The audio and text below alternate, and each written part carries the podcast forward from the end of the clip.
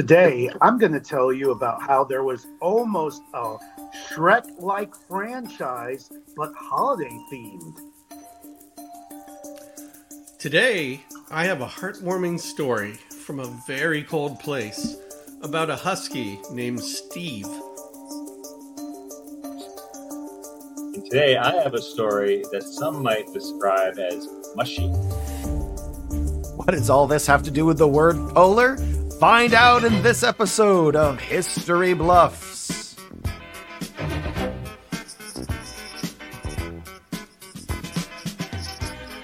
Welcome to History Bluffs.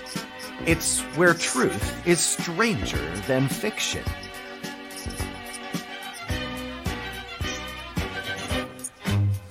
And now I want to welcome to the stage. It's your host, it's Adri. Hello, hello, hello. Welcome to History Bluffs. My name is Adri. Thank you guys so much for joining us tonight. We have a very exciting show for you. But first, before we get into all the rules and the this and the that, let's say hello to our uh, our wonderful historians that are joining us tonight. We've got Carlos and Darren and Drew. How are you guys doing tonight? Good. Awesome. Good. Doing good. Ready? Just a quick question for you guys. Now, Darren, I know that you've actually been to Antarctica. I have. Did you do a polar plunge while you were there? I did not because I'm not stupid. Okay, excellent. Good answer. Oh, Drew, you look like you're currently in Antarctica. Are you there? Uh, it's just Lake Michigan. Okay, okay, perfect. I know you're in Chicago. Is it actually that cold? Um, it is uh, compared to where you are. I'd say yes. It, it was in the 30s today. Very, very chilly. I got my thick socks on. Ooh. Carlos, are you wearing your thick socks too? thick socks for a thick boy. Uh, you know what? You, you don't have to be in the Antarctic or the Arctic. Uh, sorry, sorry, Darren. You don't have to be in the Arctic to do a polar whatever jump in the we they they're polar bear clubs here in Chicago, as Drew I'm sure can attest to. That's true. Isn't it uh, January 1st or December 26th, something like that? I think it's whenever you want to jump in the lake. Is Sounds good to me. Polar bear club. I know I know that they get together to do it, but I think it's whenever you want to do it. I guess so. Yeah, as long as the weather's cold, it's I guess polar-y. I, Anyways, do it. I you could guys I once have a- went in the lake when it was 70 degrees. So Oh. kind of in the that's club. Yeah, that's Nope. cold enough for me, for Nope. sure.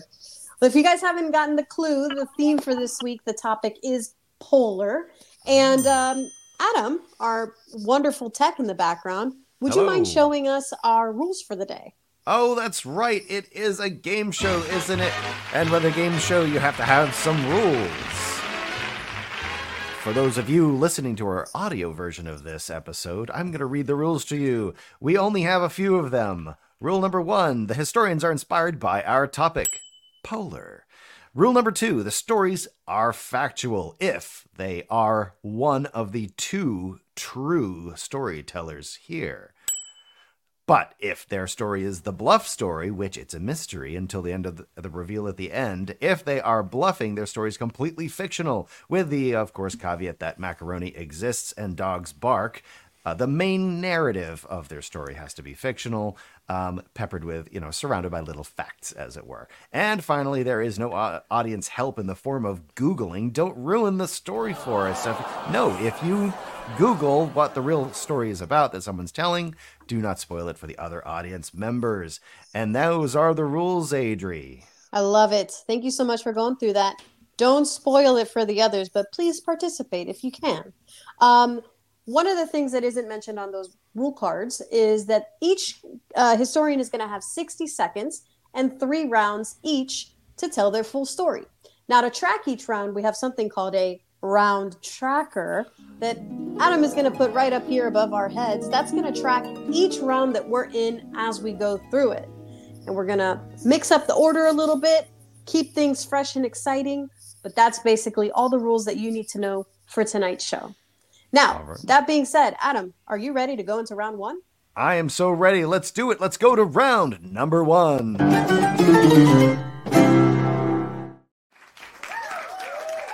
Here we are. Excellent. Carlos, how do you feel about going first tonight? I feel good. All right, let's do it. Let's get you in the center. You're going to have 60 seconds when you hear the uh, boom. You're free to go. All right. Okay, I want to tell you about the movie Polar Express. And I know we all know Polar Express, and it's this nice movie with weird, dead eyed people, and it's mainstay of the holidays now. But Polar Express was almost made as a comedy and not the nice traditional family fare it is. It was almost made in the spirit of Shrek, actually. Now, this begins Polar Express, whole story. We're going to go back a little bit uh, to the 80s. We're going to go back to the 80s, and we're going to start with a man named Philip Allsburg. And he wrote a book called Jumanji, and some of you may be familiar with it. And this was back in the early 80s. He wrote this, and now eventually Jumanji was, of course, optioned into a movie. And it was a big comedy starring Robin Williams and it did great. Now, the thing is, this guy Allsburg, he also wrote Polar Express. So fast forward to the mid to late 90s, Jumanji's killing it, 95. So the studios are like, hey, what else do you got that we can make into a great movie? Dot, dot, dot. Interesting. Now, I only saw a little bit of the Polar Express because I got bored and fell asleep. So for me, it's more like the Polar Espresso. Am I right? Oh. Oh, oh, oh, oh. Drew, Yes. Opposite? Opposite? what are your what are your thoughts on uh on Yeah, I- Carlos's? I have not seen this movie, so I don't know much about Polar Express. Uh, now, if it was Panda Express, I would know a lot. But, um, but so far, I, I this is all just new to me. Okay, fair enough. Darren, what are your thoughts? Uh, I can totally see the Hollywood pitch room where this is happening, and they're like, it's going to be voiced by Tom Hanks, and it's going to be the follow on to Bosom Buddies. Perfect, perfect movie. Okay, but I don't know what the bosom buddies is, but I like that. You know, it sounds good together. Bosom You're, you're not old like we are. I mean, I am though. Fun fact: Peter Scolari did get a role in what eventually became Polar Express. He got a small part, so Tom Hanks looked out for his bosom, bosom buddy. No way. Wow, did not know that. See, I'm learning Wow. here at History Bluffs. I might have to give the movie another shot now, and the bosom buddy movie, whatever that is. Uh, let's move on to our second historian of the night, Darren. Are you ready for round one? I am. All right, you have 60 seconds. When you hear the boom, you're good to go. The year was 1957. It was the International Geophysical Year, and everyone was running around doing loads of science. The Soviets got in the spirit, as Adam noticed, by launching a little thing called Sputnik. And then the Americans followed up with their own satellite that they called Explorer 1. Another joint team of British and American scientists surveyed the ridges in the ocean floors and confirmed Wegener's 1912 theory, of continental drift, which we now call plate tectonics. And anybody who had a team of Huskies and a few tins of Bovril set up a base in Antarctica. Talking Aussies, Japanese, Soviets, Americans, French, and even Belgians set up bases. But my story focuses on a British base called Ice Base W, which I know it totally sounds like a place you'd find in a James Bond novel. And it is here at Ice Base W where my story begins and where we will first meet Steve, the husky dog. Ooh. Ice, ice puppy. All right. Drew, what are your thoughts on Darren's first round? Um, Continental Drift is my favorite of the Fast and the Furious movies. Um, that's the first thing takeaway I have. Um, uh, it was all making sense until he he added in even the Belgians. Um, now that's come on, Darren. That's just taking a little bit too far. Even the Belgians. Yeah. Carlos, what do you think? Well, first of all, what I think is why does Darren get uh, sound effects from Adam? Uh, I didn't know we could do that to help us. I think in a previous episode, Darren had props, and now in this episode, he's getting free sound effects. That seems like the fix is in. Number one. Number two, no dog is named Steve. I call immediate BS. Sorry, you say team of Huskies? That makes sense because there's a lot of dog poop happening right now. in your story. That's all I have to say. Oh, Wow. those are fighting words, but I'm here for it. Amazing. All right, Drew, how do you feel about going in your round one? Um, I don't think I have a choice, so I'm okay, ready. excellent. No choice, round one, 60 seconds. When you hear the boom, go. Okay, so every March in Alaska, teams from all over the world compete in the annual Iditarod Trail Sled Dog Race. The Iditarod, as it's more commonly uh, called, attracts more than 100 participants and their teams of between 14, uh, 12 to 14 dogs. The drivers or mushers include men and women competing against each other. In 1967, a short 25 mile race was held as an exhibition to commemorate the centennial celebration of the Alaska Purchase. By 1973, the race had evolved to its current format, starting in Anchorage and ending in Nome. The di- total distance today is roughly 1,100 miles. Now, every musher has a different tactic and special menu for feeding their dogs, and they have different strategies. Some race during the day and some race at night.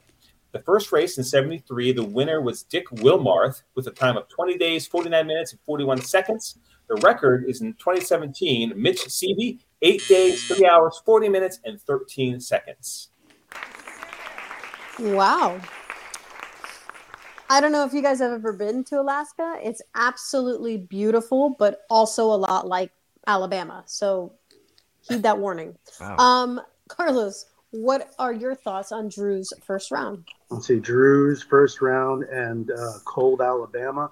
Uh, okay, couple of things. How do you say you can have 12 to 14 dogs? That doesn't seem fair at all. It's like pick a number, and that's what races do. They, they pick exact specifications so that everyone has an equal shot. So it's ridiculous that some race would allow a variable. Also, I think he went like, oh, they did start at 25 miles. Now it's 1,100. That is a huge jump. That's insane. That a race says, you know, 25, 1100, same difference. That's a completely different thing then. And then he's throwing a couple of years. He said it started in 1956, I think, but then he says 1973. You know what, Adri? I did a rod more like he did a fib. Oh, wow. Do I hear an official accusation or are we not accusationing? Yeah, I- You're muted. That's You muted yourself. I just assumed that was Jacques Joshua. He's a fibber, Jacques Uh, uh, Darren, did we hear from you on Drew's first round? No, uh, but what I'm picturing right now is very similar. Like I'll do an 1100 mile trip with a special menu, uh, and they'll be dogs, but they're all uh, seeing eye dogs and emotional support animals because I'm on an airplane in business class. oh, well, yeah. Oh. Wow, business class. Why don't you brag a little bit? Well, I'm in the Well, the food is a lot in like dog food sometimes, though. 36,000 feet, no one can hear You you. get go, food? you get food for free? Yeah. Those are Um, business dogs. and bathrooms. Oh man, that's lucky. Well, that wraps up our round one. All Oh, three it does. contestants have gone through. They did each 60 seconds each, and now we're ready to move on to round two. Oh, let's do it. Let's go to round number two. And here we are back from our break. For this round, we're going to start with Darren. Darren, would you please come to the center? You're going to Oh, have okay. 60 seconds for this round, and when you hear the boom, you're set to go. Okay, so Steve and a couple dozen other Huskies accompanied the British contingent of 10 hardy souls who set up camp on Detaille Island and nearby Horseshoe Island, both of which are off the coast of the Antarctic Peninsula in late 1957. They brought with them prefabricated houses, stoves, fuel oil, generators, sleds, radios, and, of course, enough food to survive for up to two years. And it's a good thing, too, because in 1958, the sea ice closed in around Detaille Island, and the resupply ship was unable to land with more supplies. They rode out the winter, uh, supplementing their food with seal meat. Wasn't a favorite of the men, but the dogs didn't mind. Uh, so 1958 came and went, but the sea ice didn't. So in 1959, the decision was made to abandon Detaille Island, and the whole crew sledded across the sea ice to meet their rescue ship. But as they loaded the dogs aboard, Steve broke loose and he ran off and had to be left behind. Oh, no. No, not Steve. No. yeah, poor Steve. It's better Sea have a happy ice? ending. More like not ice. Drew, what are your thoughts on uh, Oh my Darren's God. first? I missed a rim shot. I'm so sorry. I'm coming in from behind with it. Boom. There you go. I'm so sorry. I missed that one. Did you put me on not ice on notice? On oh god. No, that's that Wah, was, wah, wah, there it is. I got you. I got you, Carlos. I got you. I'm so sorry, Um, Drew. What are no, your thoughts? Um, two things. Uh, Detail Island. Um, I, I want to hear more details about Detail Island. Um, and then uh, it sounds like, I mean, I'm just guessing. I need to hear more, but it sounds like Steve uh, just he got a taste of that seal meat and he didn't want to leave. You know, that's what they say. You taste the seal, you you, you, you go, don't go back. So That's that's exactly what they say about exactly what they say. No. That's what Heidi Klum said, and then she did, in fact, not go back. Oh. Gross. oh god, no. I'm sorry. Awesome. You went to you you clumed. You went to Clume. I That's clumed, amazing. yeah. That, that's a deep cut. That's a deep. Carlos, what are your what are your what's going on up there? Uh, this is tough because on the one hand, like like Drew said, Detail Island. That's such an odd name for it, especially next to Horseshoe Island. Horseshoe Island is a very creative name, and then you have Detail Island. Like this person stopped trying, so it's hard to believe that this is a fake story with that kind of you know pun intended detail. Uh, so it makes me lean towards maybe thinking that uh, Aaron may be telling the truth. Oh, Wow. How about There's that? also a Paul Walker movie that sounds a lot like this with a dog. They're down there and they're doing the whole dog thing, and one of the dogs gets out, but I can't pinpoint if it's Ah. the same story. we're talking about snow dogs, or Is that it? or I'm eight trying to remember which one's Walker Or Slum and which one- and which one is Cuba Gooding Jr. And I think Cuba Gooding Jr. is Snow Dogs. So Walker's is the other one with the dog. Okay. uh, Yeah. dog. That's it. We gotta get them straight. I thought you said I thought you said Paw Walker, and it still works. Oh, Oh, jeez. It's much Oh, cuter, though. God. I like that. There it is. There it is. Hey, I'm back, baby. Oh, All man. right. So we got uh Darren, round one is done. Drew, you are up. Let's come to the center. And when you hear the 60, I'm sorry, when you hear the boom, you got 60 seconds to say your round two. Uh, the Iditarod serves as an important event honoring the history of Alaska and its people. Now, portions of the trail were first mapped by Russian fur traders in the 1800s, but there is proof that the, uh, the route had been used by native Alaskan people for hundreds of years prior. The trail reached its peak in the late 1880s and the mid 1920s thanks to coal mining and the Alaskan gold rush. Roadhouses and trading posts soon popped up all along the trail, and mushing was the primary transportation and communication link to the outside world, uh, especially in the winter when the steamships could not handle the frozen waterways. The first major competition was 1908 All Alaska Sweepstakes, ordina- organized by Allen Scotty Alexander Allen. That race was 408 miles round trip but perhaps the most famous use of the trail happened in 1925. I'm going to tell you about that famous event in my next round. You All right. I just want to make sure I, I I didn't mentally check out. Was his name Alan Scotty Alexander Allen? He said Scotty Allen Alexander Allen. That's what he said. Oh no. Alan Scotty Alexander Allen. Just clear that up. We What have was it? someone in this show, not tonight, but we have someone in this group named Scott Allen. So I'm, I'm thinking there might be a Keyser Soze oh, scenario happening. Oh. There it is. It could be happening right I just our wanted eyes. to make sure I wasn't mentally checking out. Carlos, do you have anything else you want to add? Yeah, Russian fur traders, more like Drew's rushing through this BS story. Uh, did you say all Alaskan sweepstakes? What? That's a, that's ridiculous. That's not a race name. That's not a race name. That's like a prize contest name when you get magazines from Alaska. That's what that is. I call fake. Okay, and Darren, what do you think? I think you're going to need a lot more than 14 Scotties to pull your sled. They're really tiny Wait dogs. You're going to need like 500 Scotties. You, or you need three Steves. Oh, I mean, they're like that big. Uh. What's the conversion to Carl's on that? I don't know. I, I'll do the Sorry. math after the show. Okay, very good. perfect. Carlos, are you ready for your round two? Ready to go. Let's do it. Put you in the center. When you hear the boom, you get 60 seconds. When you're ready.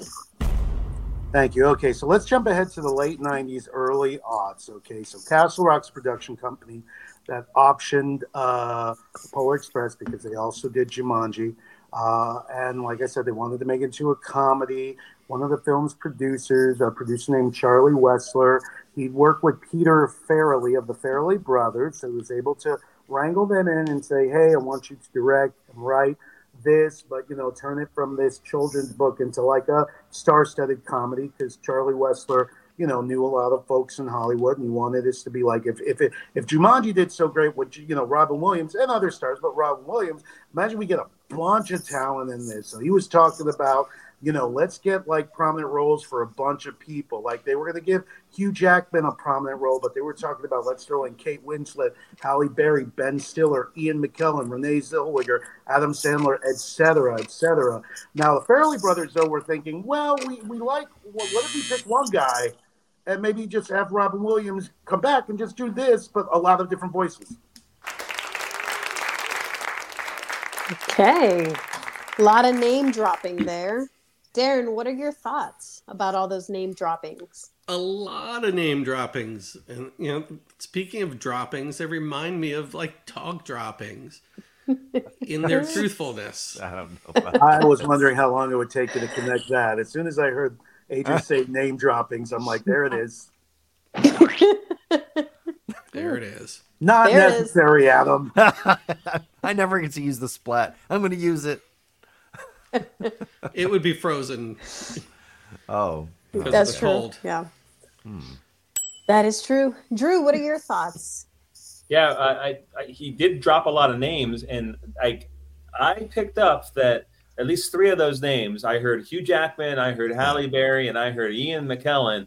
And I think uh, he's telling us like the X Men uh, story, not Polar Express. So, Polar, Polar Polar Express X-Men. Yeah. Yeah, um, I'm there. So that that stood out to me as as you know suspect. All right, we've got a suspect. Is anyone ready to make an accusation, like a full on accusation, or are there still some hesitations there? Mm. I need to hear a little bit more from those two before I decide which one of them is the bluff. Right. Yeah. Okay. Okay. All right. Well, So for luckily we Carlos, have another round. Yeah, it's either going to be a dog or a dog for Carlos. That's true. Adam, we're ready to go to round three whenever you are. Okay, let's do it. We're going to hear from our contestants once more in round number three. And we're back. Back here at the polls. Those breaks, just enough time to smoke a cigarette or something. I'll tell you what, I read a book. How, how was your break? Okay, It was anyway, good. back, It was to, good. back to the show. Back to the show. We're in round three. Yay! And this is the round where everything comes together and we can all make accusations at liberty. We're going to start with Drew. Drew, you're going to get 60 seconds again. And this is where you're going to wrap it up. Whenever you hear the boom, you're ready to go. Okay, late 1924, Nome, Alaska, only had one doctor, Dr. Curtis Welch. Uh, he discovered that the hospital's entire batch of diphtheria anti- antitoxin had expired. He had ordered more, but the shipment did not arrive before the port was closed for the winter. Sure enough, a diphtheria epidemic broke out. This led to the 1925 serum run to Nome, also known as the Great Race of Mercy. 20 mushers and about 150 dogs transported the life saving serum to Nome, covering 674 miles in five and a half days. The story made headlines across the U.S. and the dogs were hailed as heroes. The most famous dog was Balto. He led the final stretch into Nome. He had several statues, including one in Central Park in New York City. Another dog, Togo, perhaps deserves more credit. He led the team through the most dangerous part and covered 261 miles to Balto's 55. He finally got a statue in 1997. Wow. For the sake of humanity, I hope that you're not bluffing because um, that's a really sweet story. Anyways, Carlos, can I get your opinion on Drew's story? Yeah, it's a very sweet story. And it's mm. ironic that I'm talking about an animated story because so is Drew. Balto's a cartoon, dude. and once again, he, he changed the year. He's, he, he's talking about I did it right. He said started in 56, and he changed it to 73, and now he's saying 1920. What are we talking about right now? Yeah, like there were a lot of dates. Year. He's talking about an animated movie with Kevin Bacon. as a cartoon movie, not real life. Drew, do you have anything you want to say to defend yourself and your story and your glory? Um, uh, uh, Kevin Bacon was also in one of those X Men movies. was he? Which is fine because I am talking about movies. Wasn't he in Polar Express? Probably. Nine degrees. Kevin Bacon was the train. Yeah. uh, Darren, what do you think? What's your opinion on? I think on it's Drew? awfully convenient that the the hook of his third segment involves the sea ice closing in around the port and closing it down, and the only thing you can do is sled there, which is exactly what happened in part two of my story. Huh. Oh, oh so was that an accusation? Yeah, I think Drew's Kaiser of... Sozang like uh, Darren's story. I think so too. Hmm. Interesting. Interesting. All right. Well, let's see. Uh, Carlos, you're up next. I'm excited to hear your last bit of storytelling. Uh, you're in the center, so when you hear the boom, you have 60 seconds. Yes. I'm going to complete my story about a movie. So, all right. So there was difference of opinions. This Charlie Wessler wanted to have a star-studded cast. The Farrelly brothers were like, no, we want to, you know, Robin Williams was in Jumanji and he's interested in this project and he can do a bunch of different characters. So let's let him do a bunch of different characters instead of like, you know, getting it all messy. Now, they really never could come to an agreement. And eventually the Farrelly brothers went on to do another project and uh, and also the author Allsburg, he was like, "Hey, you know, Jumanji was great, but you know i, I don't want to lose the, the message of the book and i do want something that's more of a holiday mainstay. So because of all these different factors eventually the movie went over to warner brothers and warner brothers picked it up and they got zemeckis and but zemeckis kept the idea of one actor doing a bunch of voices like uh, tom hanks and he kept the idea of making it animated instead of live action and now we have the polar express which may or may not also include kevin bacon it does include the other guy from Bosom Buddies. Okay, back to the Bosom Buddies. Uh, Darren, let's get your opinion on Carlos's uh, third and final round. So Carlos is trying to tell us that like somebody will write a beloved book and it'll go to Hollywood and like producers and people will just put in their own weird ideas and mess the whole thing up. Uh, that just believe. that seems hard to believe. Drew, what do you think? Um, yeah, this is uh, um, it went to Warner Brothers, so like uh, took. I mean, just went from the the Farrelly brothers. I know that they're they're have a, a track record of like some pretty raunchy uh, films, and then suddenly goes to Zemeckis and but Warner Brothers.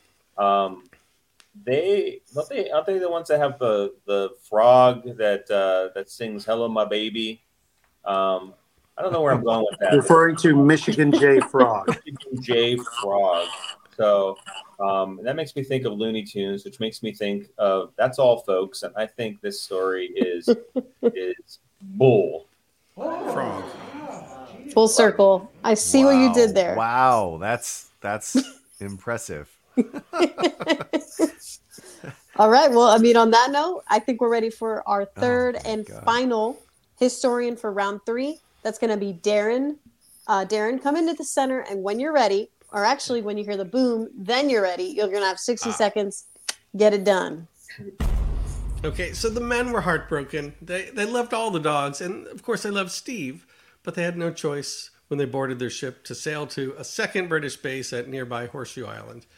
Uh, with two crews now staying at Horseshoe, the new quarters were cramped, but you know the men just got back to work uh, doing science and continuing the important things they started because it's the International Geophysical Year. Even though it's two years later, it's it's a long story. But what we don't know is if the men thought about going back to rescue Steve. We do know that during the winter, the two islands became connected by an ice bridge, and that the two British bases were about 100 kilometers apart, so maybe it would have been possible to mount a rescue. But what we'll also never know is how Steve knew the way to Horseshoe Island, because three months later, everyone was astounded when Steve, alive and healthy, ran over the hill to Horseshoe Island. Uh, they figured out later that maybe he survived on an old pile of seal meat from which the dogs had been fed. Or maybe Steve had watched Lassie come home. Wow. I got to be honest with you. I was most intrigued in your story during this round when you said they were doing science. Love that. We're Science. doing we're doing storytelling, so this is all adding up.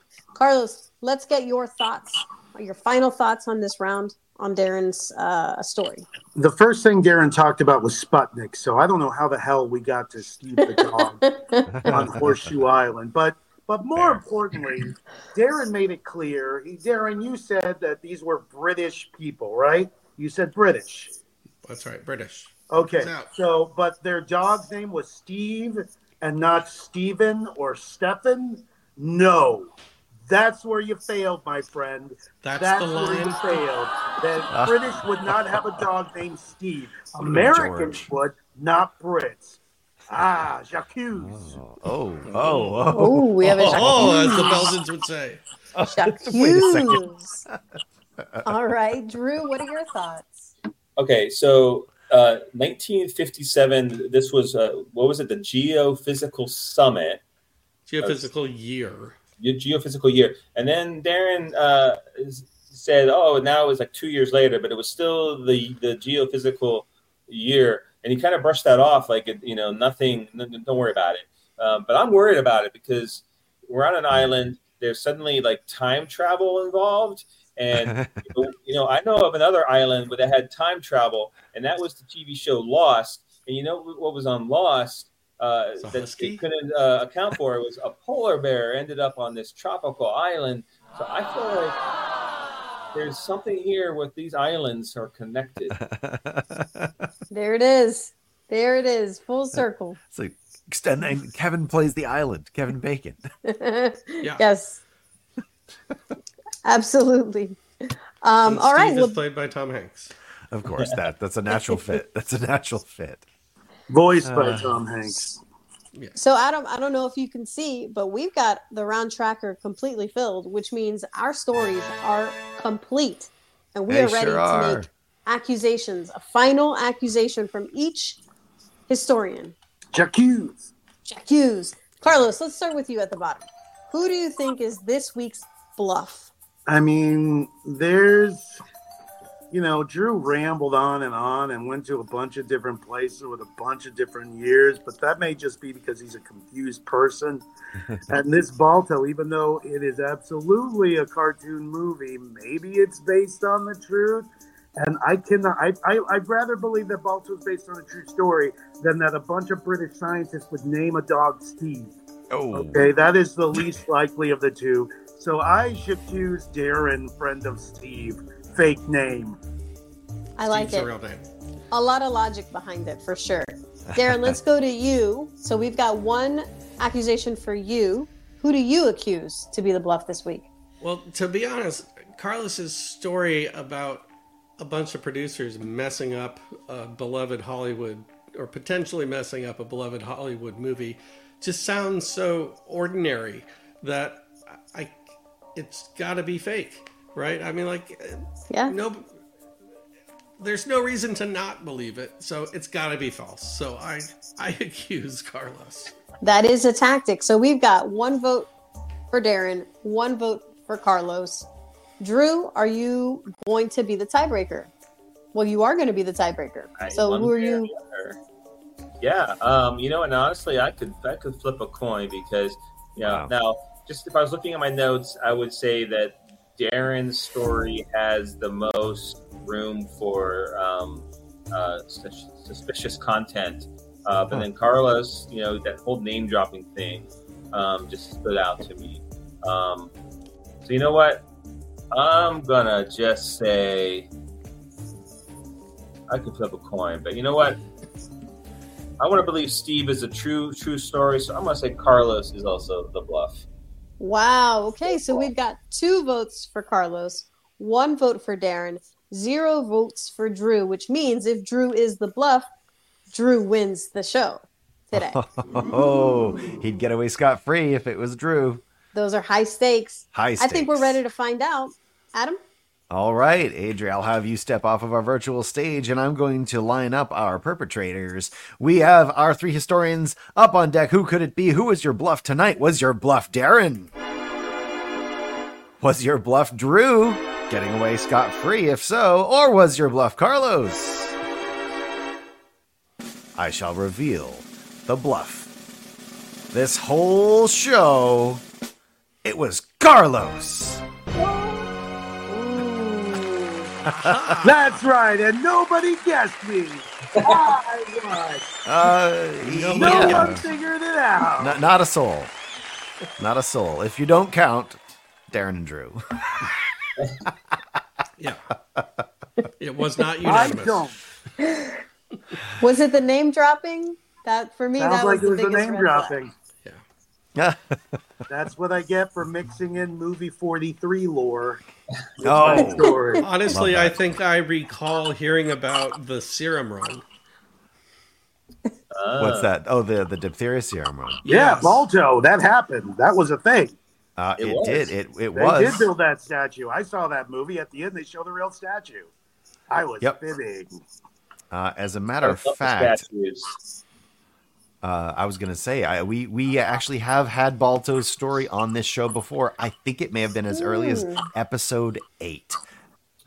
Wow. This is this is episode ninety something at least. So uh, I'm we have revisited impressed. Balto.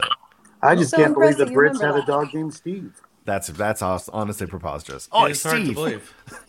He was a, he was a Cockney dog. You know, like that's not posh British. Dog. Steve. I would Steve. believe Australian too, right? That's true. Steve. Good eye, Steve. Come on, Steve. Wolf. Oh, he's a beauty. oh my god. Uh, well, thank you guys for joining us tonight. Historians, thank you. Everyone at home watching, thank you. Please follow us on Instagram, on Twitch, on Facebook, on YouTube, pretty much everywhere. We're there and we appreciate your support. We'll see you next week. Thank you. All right, you heard her. Come back, visit. We will teach you things and make you laugh. See you next week.